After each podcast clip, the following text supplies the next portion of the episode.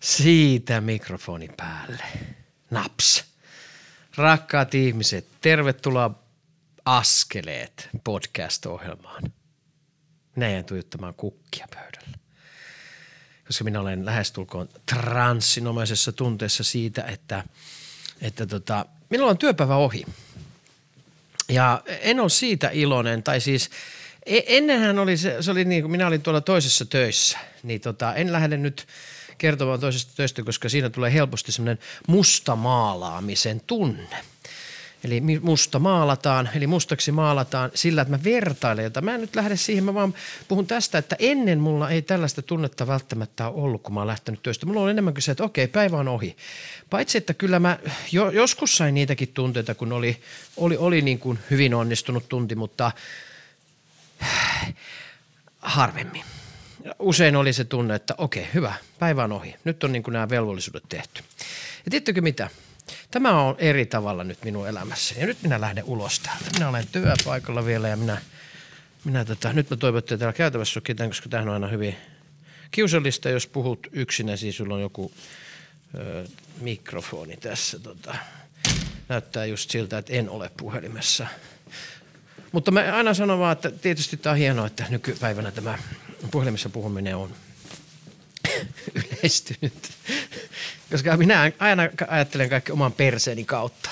Minä katson elämää ihan täältä omasta näkövinkkelistä ja tietynlainen omnipotenssi ei ole minusta hä- hävinnyt. Minä olen jäänyt tänne, tänne tota katsomaan tätä elämää täältä, täältä niin kuin omasta, omasta kulmastani. Mutta tiedättekö mitä lohdullista on se, että huomaan, että niin se on monella muullakin. Minä tulin minä tulin tutulle reitille ja punaisia päin taas.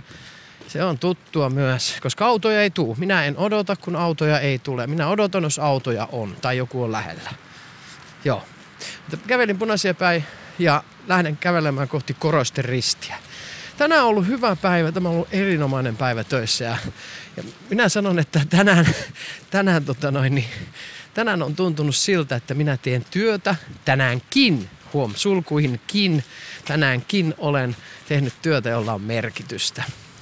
Ai että mä tiedä, mulla on sormet tavallaan niin syyhyy kertomaan sitä, että, että mitä kaikkea kivaa on saanut tehdä. Ja tämähän kuulostaa ihan hirveältä, että kun kyseessä on niin kuin traumojen purkaminen, että, että tota, se, se olisi siinä tilanteessa jotenkin niin kauhean sormia kutkuttavaa, kihelmöivää, vaan siinä on paljon tietysti kaikkea tunteita, mutta mulla on semmoinen olo, että minä olen omista traumoistani niin paljon eheytynyt tällä matkalla, että mulla on aika levollinen olo ottaa toisten traumoja vastaan ja tunnistaa tiettyjä tunteita. Tänään on kuulkaa aika monen suojaosan kanssa sanonut jumpata rakkaudella. Rakkaudella jumppaminen tarkoittaa sitä, että he ovat tervetulleita aina sessioihin, mutta heillä on yleensä tämmöinen niin kuin suojaava tehtävä. Siksi tämä osa on nimeltään suojaosa. Ja tämä yleensä suojaa siltä, että mitään saisi tuntua missään. Nämä voi olla dissosiatiivisia osia, nämä voi olla alentavaa huumoria, nämä voi olla muistamattomuutta, nämä voi olla itsekriittisyyttä, tässä voi olla häpeää, syyllisyyttä, mitä tahansa. Tässä voi olla erilaisia kombinaatioita, erilaisia tunteita. Tänään olen saanut rakkaudella jumpata esimerkiksi alentavan huumorin suojaosan kanssa, joka hyvinkin voimakkaasti tuli yhteen sessioon, sessioon mukaan ja halusi tavallaan kertoa sen, että ei tällä harjoituksella ole arvoa.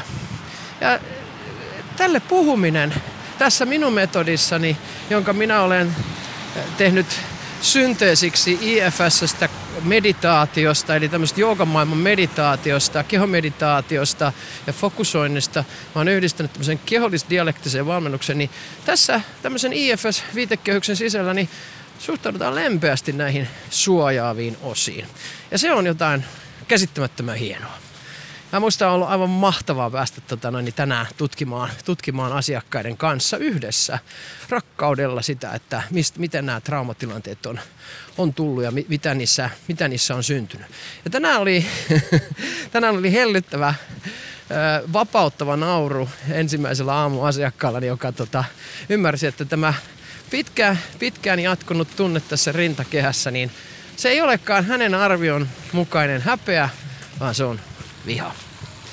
Ja sehän on kupleva tunne. Ja Tämä on rakkaat ihmiset nyt viime, aik- viime aikana huomioon ja tämä ei tule teille avautumaan tässä podcastissa. En tiedä kuinka paljon jos jaksan tätä avata, ettei tästä tule ihan ammatillinen höpinä, mutta, mutta tota, tämä on kyllä hienoa. Ihmiset eivät tunnista omaa itsevihansa, eivätkä omaa vihansa.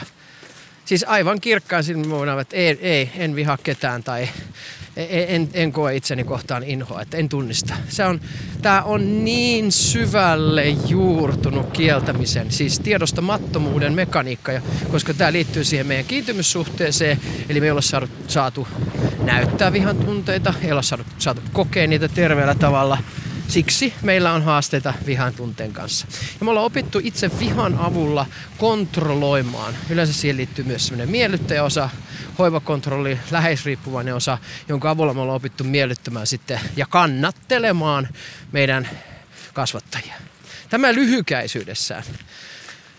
Joo, tänään on ollut siis hieno päivä ja, ja tässä on viime päivinä tapahtunut muutenkin, muutenkin jotenkin tosi hienoja asioita. Ja nyt mä huomaan, että mussa herää tämmöistä häpeää siitä, että, että mun työ on kiva.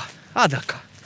Siis onhan tää nyt saatana kanssa niinku Että nyt minä sanon nyt mun yhdelle suojaiselle, että kyllä minä saan kertoa mun työstäni. Ja jos jollekin ei ole kiva työpäivä ollut, niin ei, eihän se ole niin kuin minun vikani. Että, että ei kenelläkään saisi olla koskaan, koskaan niin kuin ikävää. Ja sitten mun seurassani kaikilla pitäisi olla aina kiva. Ja sehän ei ole totta. Että nyt minä saan ihan kertoa mun omasta työpäivästä. Nyt kerran vaan itselleni tässä selkeästi, että joo, minulla on oikeus kertoa siitä, että mulla on ollut hyvä työpäivä. Et ei tarvitse pelätä. Et, ette te hylkää minua te viisi siellä jossain. että te hylkää minua. Minä tiedän sen. Ai, että se oli helpottavaa. Joo. Ja sitten on saanut, on saanut tänään purkaa yhden, yhden tota noin niin, sanotaan tämmöiseen intiimiin kosketukseen liittyvän trauman ja, ja tota noin niin, se on ollut hyvin voimakas myös, että, että mutta kun tää, tää niinku, mä haluaisin nyt teille niinku selve, selke, selventää tätä mun ammattiani ehkä, että tää ei ole mitään pommin purkamista. Ei trauma ole pommi.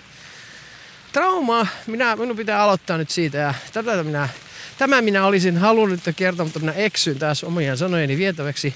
Siis meidän täytyy muistaa, että mikä trauma on. Trauma on se, jälleen mä muistutan siitä, että se trauma on yksin jäämisen tunne. Ja tänään ollaan käyty kaksi sitten iltapäivällä, niin oikeastaan kolme traumatilannetta, jotka kaikki ovat olleet aivan erilaisia asteeroiltaan, tapahtumapaikoiltaan, tapahtuman laatueroiltaan, tekijöiltään, mitä tahansa. Ne kaikki, kaikki eroaa, mutta kaikissa on se sama lainalaisuus. Siinä jokainen ihminen on jäänyt yksin sen tunteen kanssa. Yksi oli koulukiusaamiseen liittyvä trauma, yksi oli intiimin koskettamiseen liittyvä trauma lapsuudessa. Ja, ja, tota, ja nyt mä puhun niin kuin rajat ylittävään kosketukseen, eli siinä mielessä intiimi, eli mennään intiimille alueelle kosketukseen. Ja sitten meillä on kotiin jättämisen trauma, eli on jätetty lukittu kotiin yksin. Ja nämä kaikki palautuu aina siihen yksin jäämiseen. Ja jos te mietitte siellä, että oletteko te traumatisoitunut, ei, niin miettikää mieluummin sitä, että kuinka monta kertaa te jäitte lapsuudessa ilman äh, riittävää selitystä siitä, että mikä tämä tunne on.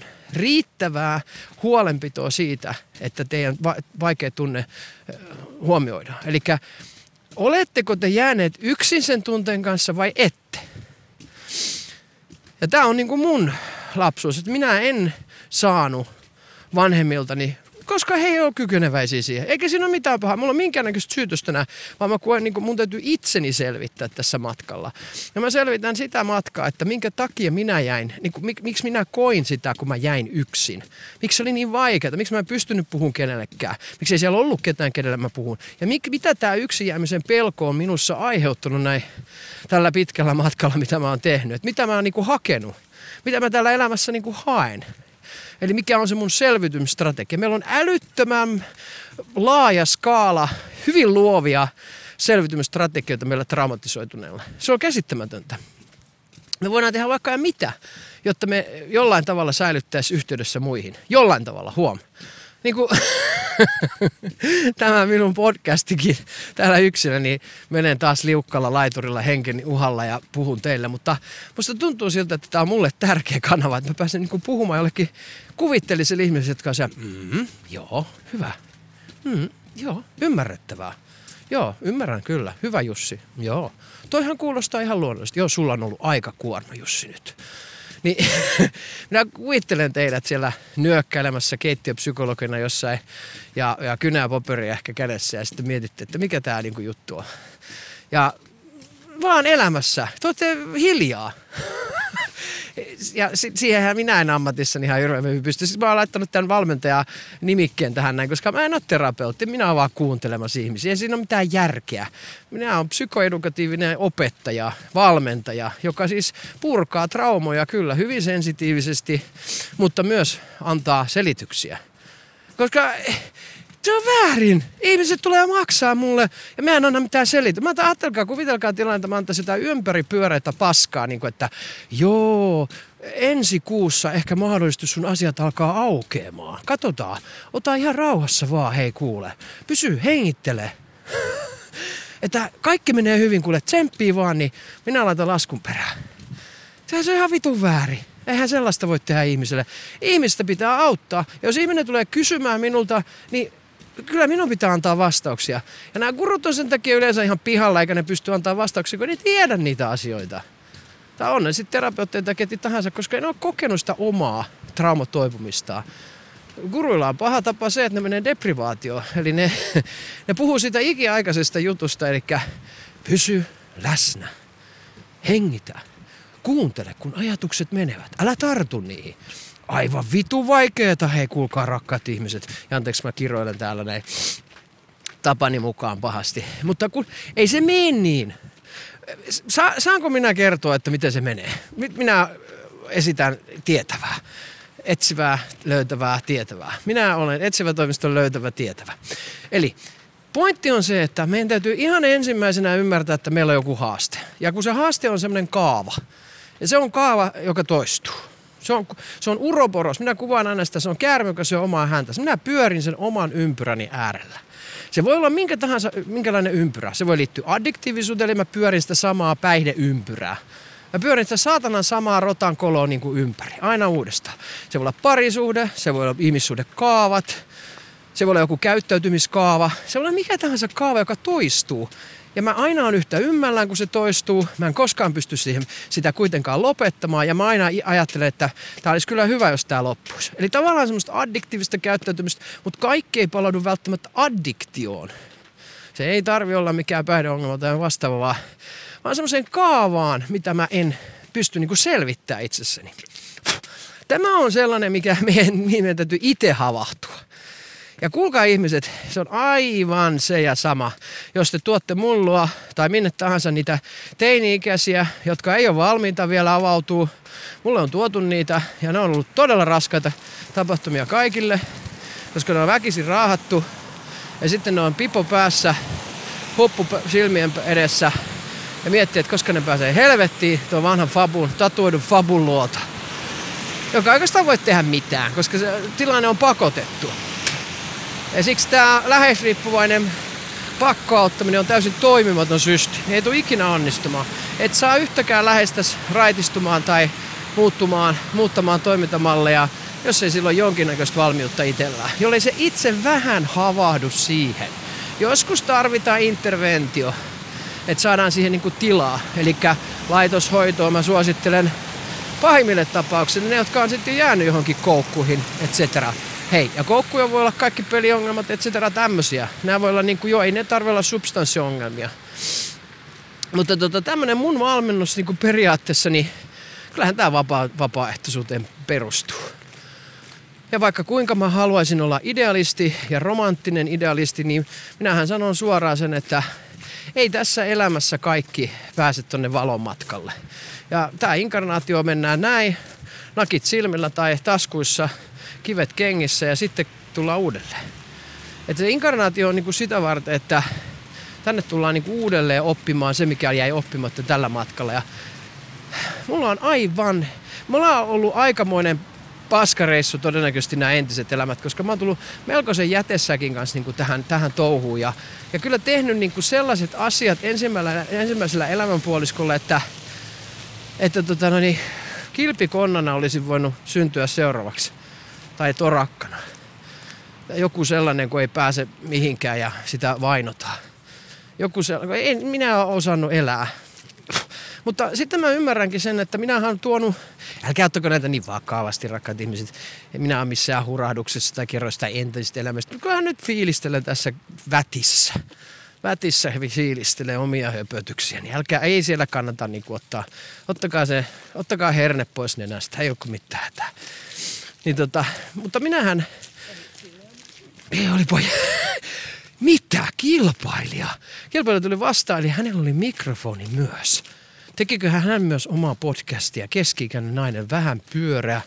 Anteeksi, mutta en voi oikein muuta adjektiivia käyttää. Pyörää, pyöreähkö? Voiko näin sanoa? Voiko enää sanoa, että ihminen on pyöreä? Voiko hän, onko hän runsas vai pff, öö, muodokas? No, hän oli, no joo, hän oli pyöreä. Me käytän tätä sanaa. Hän teki myös ohjelmaa. Vai sitten hän puhuu puhelimessa. Sepä, sepä voi olla. Ja nyt minä kadotin absoluuttisesti jälleen punaisen langan, mutta jotain minä olin horisemassa addiktioista ja, ja hoidosta ja, ja valmennuksesta. Ja... Ai, tämä on paha. Tämä on paha, kun menee tämä, tämä blackoutti päälle. Mutta tämä on tätä, nyt mä puhdistan. Tämä on tajunnan virta. Tämä on, milloin joku ei pitä, jonkun ei pitänyt ottaa jotain vakavasti. Ajatelkaa nyt kultakala etsi, missä pääsee, missä näkyy pieni vihreä korsi jotain, maata. Onko maata näkyvissä? Älkää ottako niin vakavasti. Ei, lyö tyhjää. Ai että, tää on raskasta. On raskasta välillä olla tällainen. Siis raskasta olla välillä tämmöisessä niin kuin tyhjentymisen tilassa. Tämähän aiheuttaa häpeää, koska mulla oli joku punainen lanka ja nyt tulee vähän turhautuminen, kun en pysty, en pysty tätä nyt niin kuin, en pysty tätä teille, teille tota, tarjoilemaan sellaisena kuin minä olisin halunnut. Minä palaan tähän vättiin. Minä katselen näitä puu, puutaloja niin kauan kunnes, kunnes levy, levy löytää oman paikkansa tai löytääkö enää koskaan. Mahdollisesti ei löydy. Minä palaan työpäivään, rakkaat ihmiset, kun ei nyt ankkurit on noussut. Eikä ne ole enää siellä kiinni, vaikka kuinka yrittää etsiä. Toi oli paha tuo tiputus, kilpaileva podcastin tekijä. Oliko kateus? Huhhuh, se tuliko sellainen, että kuka tämä on? Tuliko häpeä? Pääsinkö hänen puhelimeen? Pääsinkö hänen ohjelmaan? Apua. Palaan työpäivään siis. Eli mitähän mä, niin mä olin niistä, nyt mä palasin, kattokaa. Näin kauan kultakala kesti. Eli siis se pakkohoitamisesta, siitä, että te tuotte, tai kuka tuo, minä vien. Minä en ulkoista nyt itsestä, itseäni ihmisyyden haasteista trauman parissa ja tämmöisen hoitamisen parissa, niin älkää pakottako ketään mihinkään. Puhukaa ja sitten rajatkaa, jos tuntuu siltä, että teidän elämä on raskasta jonkun ihmisen kanssa. Se ei halua kehittyä. Se ei halua muutosta. Niin rajatkaa. Rajatkaa rakkaudella. Ei, älkää, älkää huolehtiko. Se on hirveän vaikea tota, tehtävä. Me tiedän, kun hoivakontrolli on todella monella traumatisoinnilla, pitää olla joku, jota hoivaa joku, joka tavallaan hylkää aina uudelleen, kun se, se on se traumatoisinto. Mutta jos mä jotain nyt voin kaikille ihmisille sanoa, niin ette te ole kenestäkään vastuussa. Te olette lapsistanne vastuussa 18 ikävuoteen niin kuin laillisesti, mutta ette niistäkään ole. Ei kukaan ole kenestäkään vastuussa. Se on aivan älytön ajatus. Se on aivan älytön ajatus. Jos lapsi ei ole 20-vuotiaana itsenäinen, niin silloin kasvatus on mennyt huonosti. Kasvatus ei ole ei onnistunut. Lapsen pitää alkaa niinku ymmärtää se oma vastuu ja itsenäisyys. Tehdä niinku, ei se tarkoita sitä, että me hylätään ketään. Ja tämä on just tämmöinen, niinku, mä oon paljon viime päivinä pohtinut tätä psykoterapian viitekehystä ja tätä niinku auttamisen viitekehystä ylipäätänsä. Että missä mä niinku men, mikä mä olen auttajana? Mikä on mun positio? Ja mä oon paljon sanonut siitä niinku levollisuutta, koska mulla on ollut hyvin vähän – erittäin huonoja asiakaskokemuksia. Eikä voi sanoa, että huonoja on ollut yhtäkään, mutta sellaisia, jotka ei ole toiminut. Ja ne on yleensä niin kuin ollut toimimattomia sen takia, että ne ihmiset on tarvinnut musta pelastajan. Ja tiedättekö te mitä, kun se ei toimi. Se ei toimi muuta kuin semmoisen terapeutin kanssa, joka ei ole ymmärtänyt sitä, että se ei voi olla pelastaja, vaan sen pitäisi olla itsenäisyyttä ja vahvistava tekijä elämässä. Mutta kun nämä on kolmen vuoden niin kakkuja, useimmiten psykoterapiat, riippuu mitä tehdään ja minkälainen se on, mutta yle useimmiten näin, näin se on, tai neljän vuoden, mitä se sitten onkaan. Joku tulee neljän vuoden psykoterapian jälkeen mulla. Mulla oli tänään sellainen asiakas. Ja, ja sitten mä niinku aina ihmettelen, että miten se on niinku, miten se onkin niin, että se yhteys sinne tunteisiin ei ole rakentunut. Et neljä vuotta ollaan käyty enemmän ja vähemmän joka viikko keskustelemassa asioista. Miten helvetis, miten se on tavallaan mahdollista? M- miten se on tavallaan mahdollista, että sellainen ihmisyyteen liittyvä perusasia, huomatkaa nyt, perusasia, joka on siis kaikilla traumatisoituneilla jäänyt vajaaksi, eli itsesäätely, tunteiden säätely itse, niin miten se ei ole niin kuin onnistunut? Siinä ajassa. Mä tarkoitan, että mulla välillä ihmiset tulee muutamaksi kerraksi ja, ja that's it. En mä voi sen enempää. Mä oon kallis sinänsä, kun mulla jo, mä en ole, mä en ole Kelan järjestelmässä, niin, niin en voi enempää auttaa. Jollakin ei ole resursseja. Ne mun asiakkaat, niin ei, useimmilla ei ole resursseja. Ja ne raapii jonkun mun valmennuksen viisi kertaa niin kuin kasaa jostain kahvi, kahvikassa kassan pohjalta jostain keräävät pulloja suurin piirtein. Ei nyt ihan, mutta kyllä. Ei, enkä valehtele edes paljon. Niin tota, se on, se on niinku hurjaa, että tavallaan se julkinen järjestelmä, kun siihen laitetaan aika helvetisti rahaa, niin se ei niin kuin siltikään toimi. Siis sanotaanko näin, että ihan varmasti toimii, että saa niin kuin, tämäkin asiakas oli hyvin niin kuin kartalla kognitiivisesti, tiedon tasolla, mutta ei hän ollut oppinut käsittelemään ei hän ollut ymmärrystä siitä, että hänellä voi esimerkiksi olla erilaisia persoonallisuuden osia, koska ei, me ollaan niin rajattu tämä tietotaito niin kuin johonkin tiettyihin niin kuin osaamisen alueisiin. Ja, ja vaikka sielläkin totta kai niin psykoterapiassa puhutaan kehit, kehitystraumasta tietyllä tavalla, että, se, että miten se lapsuus on vaikuttanut, mutta tunne, yhteys, rakkaat ihmiset, tunneyhteys, se puuttuu. Ja kun se tarvii mennä tietoisen yhteyden kautta, eli se tunne täytyy saada niiden tilanteiden kautta, missä se trauma on syntynyt. Tätä mä en niin kuin, en mä nyt ymmärrä, miksi tämä on, mutta kun tämä on just tätä, kun ihmiset ei ole itse käynyt näitä omia juttuja läpi.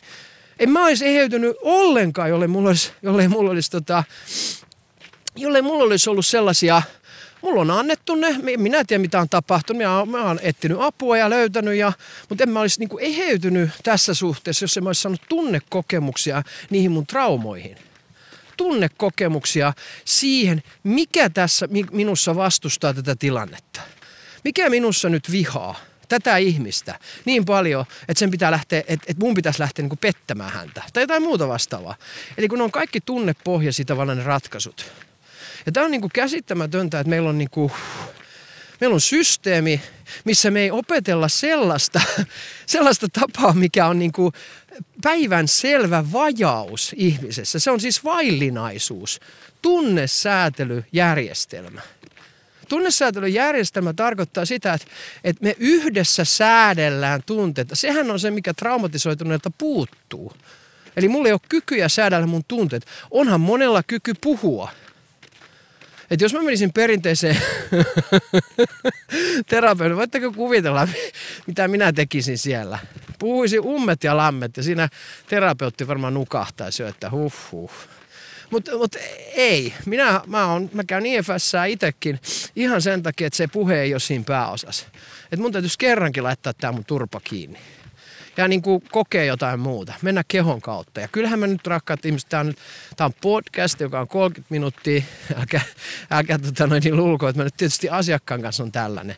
Ei tietenkään. Kyllähän mä nyt kyllähän mun täytyy niinku kuunnella. Ei siitä ole kyse, mutta tämä on, niin kuin mä monta kertaa testannut, viisi sekuntia tässäkin pitkää hiljaisuutta, niin ei sitä kukaan jaksa. Tässä pitää tuottaa puhetta ja sen pitää tulla ulos. Ja mä tavallaan on sitä varten tässä, että se on 30 minuuttia, mä kerron sen kaiken, mikä minussa on just silloin. Ja sit mä oon, sit mä oon done. Sit se on siinä. Ja anteeksi tästä rä- räkimisestä. Tähän kun vielä tuuli saataisiin, niin olisi koko bonus. Vähän räkää ja tuulta ja iso paatosta. Se on se, millä minä menen eteenpäin. 2023 talvella. Pakko keventää vähän. Minä join kauramaitoa. Palaan traumaan, mutta kun se on niin ähky aihe, niin te vaihdatte kanavaa ja sitten teette jo mikrovoileipiä siellä. Ja ootte, että voi vittu, että mikä taas on tämä. Mitä se, miksi se taas on niin paatoksessa? Vaikka sillä on ollut hyvä päivä. Mutta kun se on just se ylivireys vähän rakkaat ihmiset. Mutta minä tein kevennyksen siinä, että minä join tänään kaura juomaa. Ja tiedättekö mitä? Tämä on nyt liukumassa tämä kaikki tämä elämäni semmoiseen representaatiomalliin. Representaatio on tavallaan tämmöisestä terapiamallista, terapiamaailmasta tuttu tota noin, niin, sana. Se on tämmöinen jäljitelmä, se on tämmöinen niin kuin, Representaatio tarkoittaa sitä, että minä teen representaatio mun äidistä ja isästä, joiden, joiden mallia minä sitten, tota, vähän niin kuin tämmöinen työmalli, jota mä sitten, tota, jota mä sitten alan toteuttaa. Enemmän ja vähemmän tiedostaen. En minä ole ymmärtänyt, että mä oon isäni ja äitini kaltainen, mutta pikkuhiljaa tässä matkalla on avautunut se. Eli tämmöinen representaatio. Tämä on, elokuva on representaatio elämästä. Ja tiedättekö, tämä representaatio-ajatus on leviämässä joka paikkaan. Että me ollaan vain jäljitelmiä. Me olemme jäljitelmiä, me olemme hologrammeja kohta. Tämä on nyt hiukan dystooppista, kannattaa vaihtaa kanavaa. En minä tätä kauhean paljon jäsenelle, mutta tuli vaan ajatus, koska minä ostin kaura, luomu kaurajuoman. En vitsi sanoa, mutta Joo, joo, ihan sama. En, en, en lähde mustamaalaamaan. Varmaan kaikki nämä samanlaiset tuotteet ja eri merkit on samanlaatuisia. Samanlaista kuraa niin sanotusti. Minä ostin kaurajuoma, jossa on 10 prosenttia kauraa. 10 prosenttia kauraa. Loput on vettä ja suolaa. Mikä helvetin kaurajuoma se oikeasti on? Mi, mi, sehän on jäljitelmä. Et jos minä ostan maitoa, niin se on maitoa. Mutta kaurajuoma on 10 prosenttia kauraa. Että mikä, mikä tämä juttu? Ja sitten kun mä laitan sitä mun tota, murojen päälle, niin se näyttää siltä, kun mummolassa oli semmoinen, semmoinen hevosille annettiin semmoinen, ja minä olen käynyt tuossa mun hevosfobiani taltuttamassa neljä kertaa kävin yhden ihanan satu, Satun kanssa joskus, Satulle terveisiä, kävin tuolla hevostelemassa, niin, niin sille annettiin sellaista. Se on semmoista kaurakuraa, minkä hevosit sitten saa sen pikku ulkoilun jälkeen semmoisena niin makupalana. Niin se näytti siltä. Se oli just semmoista, että siellä on pikkusen kauraa ja sitten vettä. Minä otan hevosten kaurajuomaa. Se on aivan hirveätä ja maistuu vedeltä tietenkin, koska siinä on 90 prosenttia vettä ja vähän suolaa ja sokeria. Mikä tämä on tämä juttu? Että meille myydään koko ajan. Nyt mä oon niin 1975, 1975 syntynyt vanha ukko, ja oikein tämmönen pitäisi puhua tällä tavalla, että mikä tämä on tämä juttu. Mulla oli semmoinen hahmo joskus kuin Kimmo Perspaavilainen, niin se oli tämmöinen narisia. Ja se oli aina, että juu, kyllä ne ennen ne verhot vaan tulisi heikkuna. Hän oli vähän semmoinen mammanpoika. Hän sanoi, että kyllä nykyajan miehestä on tullut semmoinen marjanpoimija. Ja sitten se oli semmoinen marja, marja keräjä kädessä ja tämä on ollut legendaarista viihdettä. Ei niin legendaarista, mutta välillä hauskaa. Mutta hänellä oli tämmöinen valitus. Nyt musta tuli yhtäkkiä, mun, mun tuli alter ego Kimmo Pers Paavilainen tuli tähän kehiin. Ja minä aloin valittaa kaurajuomasta, mutta kyllä se on niin rakkaat ihmiset. Että tästä, tämä elämä muuttuu jäljitelmäksi. Replikat ja representaatiot ovat tämän elämän suola enää kohta. Eli jäljitellään kaikkea. Jäljitellään akteja, kohta ollaan virtuaalisessa maailmassa sen suhteen. Jäljitellään kaurajuomia. Keksikö enempää? Ei, tänään ei keksi, mutta eikä jaksa nähdä luettella. En ole tehnyt mitään niin kuin, esityöskentelyä, mutta kyllä te tiedät, sosiaalinen media, se, se jäljitelmä omasta elämästä, että tätä on minun elämä. Kattokaa, tämä on representaatio minun elämästä. Tässä näette minun tissit, tässä näette minun perseen. Ja ne on tietystä kuvakulmasta representaatio. Tämä on minä. Sitten kirjoitetaan jotain, lainataan jotain Eckhart Tolleen ja kirjoitetaan jotain syvällisiä, mitkä ei ole omia ajatuksia, vaan lainataan jotain, jotkut on lainannut jo yksi miljoona kertaa, kun mitä ei omaa ei jaksa keksiä, kun on niin kova kiire näyttää ja elää sitä representaatioa, niin, niin tota, sitten niitä laitetaan joka paikkaan ja ihmetellään, että wow, että kyllä miksi tämä tavallinen kävelylenkki ei tunnukaan niin kivalta, kun tämä ei ole representaatio minä olen totuudessa nyt täällä, kun minä kävelen. Mutta ollaanko me siinä joskus vielä, että mikään ei olekaan mikään? Onko tämä Matrix? Onko, onko nyt, te, pääsinkö loopissani Matrixiin? Ehkä pääsin. No, ei voi mitään. Pakko jakaa vielä yhdestä mahtavasta asiakaskokemuksesta. To, toimijuuden menetys, toimijuuden menetys. Vai menenkö sinne? Uskallanko mennä sinne?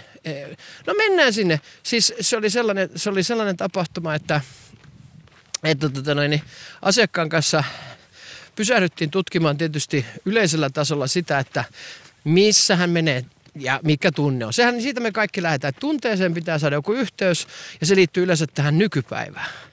Eli mitä se nykypäivä tarkoittaa? Se tarkoittaa sitä, että se tunne tuntuu jossain. Se traumatunne, kun se laukeaa vaikka uudessa kiintymyssuhdemallissa, kritis, kritiikis, mitätöinnissä, mahdollisuudessa yleensä se laukeaa yksin jäämisen mahdollisuudessa.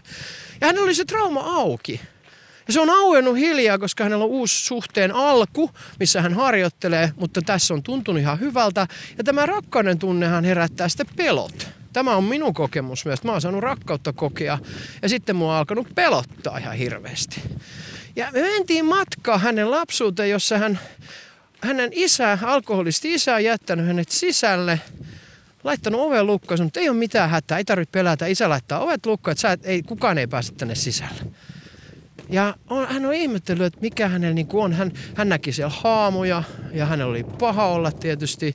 Hän oli yksin. Ja tänään kun me mentiin sinne eteiseen hänen kanssa, niin Jumalan eli rakkauden todistajien läsnä ollessa, niin, niin tota, hän sai syvällisen ymmärryksen siihen, kun mä yritin häntä vähän auttaa siinä ja hyvin yhdessä oivallettiin se, että se ongelma ei ollutkaan se, että hän ei pää, ettei kukaan tullut sisään, vaan hän jäi sinne. Hän ei päässyt sieltä pois. Ja se oli se kauhu. Kauhu, mistä, mihin hän palaa välillä. Eli hän on siinä yksin jäämisen kauhussa ja hän ei pääse pois. Ja tämä on traumalaukeaminen, joka voi syntyä ihan missä tavallaan tahansa tilanteessa. Tämä voi olla intiimissä käymisessä. Tämä on mulle lauennut öisin, kun mulla syntyy se pelkä, pelko nukkumisesta. Mä oon ollut semmoisessa paikassa nukkumassa, missä naapuri pitää kolistelee yöllä ja mun pitäisi nukkua ja mun harjoituskumppani nukkuu vieressä ja mä en pysty nukkumaan ja mulla laukee se trauma. Mulla laukee se pelko, häpeä, viha siitä, että mä en osaa nukkua. Se voi tulla missä vaan.